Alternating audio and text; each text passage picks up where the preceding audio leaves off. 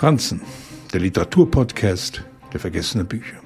Normale Menschen, wie gerne verwenden wir den Ausdruck für uns und unterscheiden uns von anderen, die genauso über sich denken.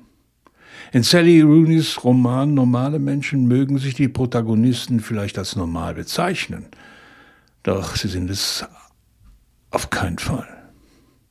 Aus der scheuen Marianne wird eine selbstbewusste Studentin werden.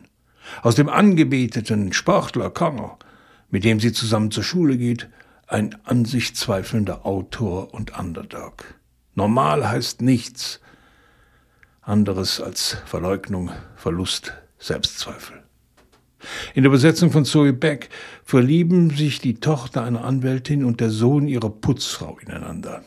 Auch wenn das nicht ganz normal abläuft, fast schon Jane Austen-Niveau erreicht, da diese Liebe im Verborgenen stattfindet und lange Zeit uneingestanden eher wie eine Bettgeschichte auf der Suche nach Nähe anheimelt. Fürs Studium ziehen beide aus einer Kleinstadt im Westen nach Dublin. Da haben sich ihre Gemeinsamkeiten längst aufgelöst. Er benötigt ein Stipendium und sie steigt zum Star ihrer Kreise auf. Sie gehen ihre eigenen Wege. Alles dreht sich um persönliche Verletzungen, um Missverständnisse. Sie reisen durch Europa, probieren Drogen aus und treffen immer wieder aufeinander. Eigentlich müsste man sagen, sie sind Freunde. Wäre da nicht der Sex und dieses Gefühl, dass da mehr zwischen ihnen ist.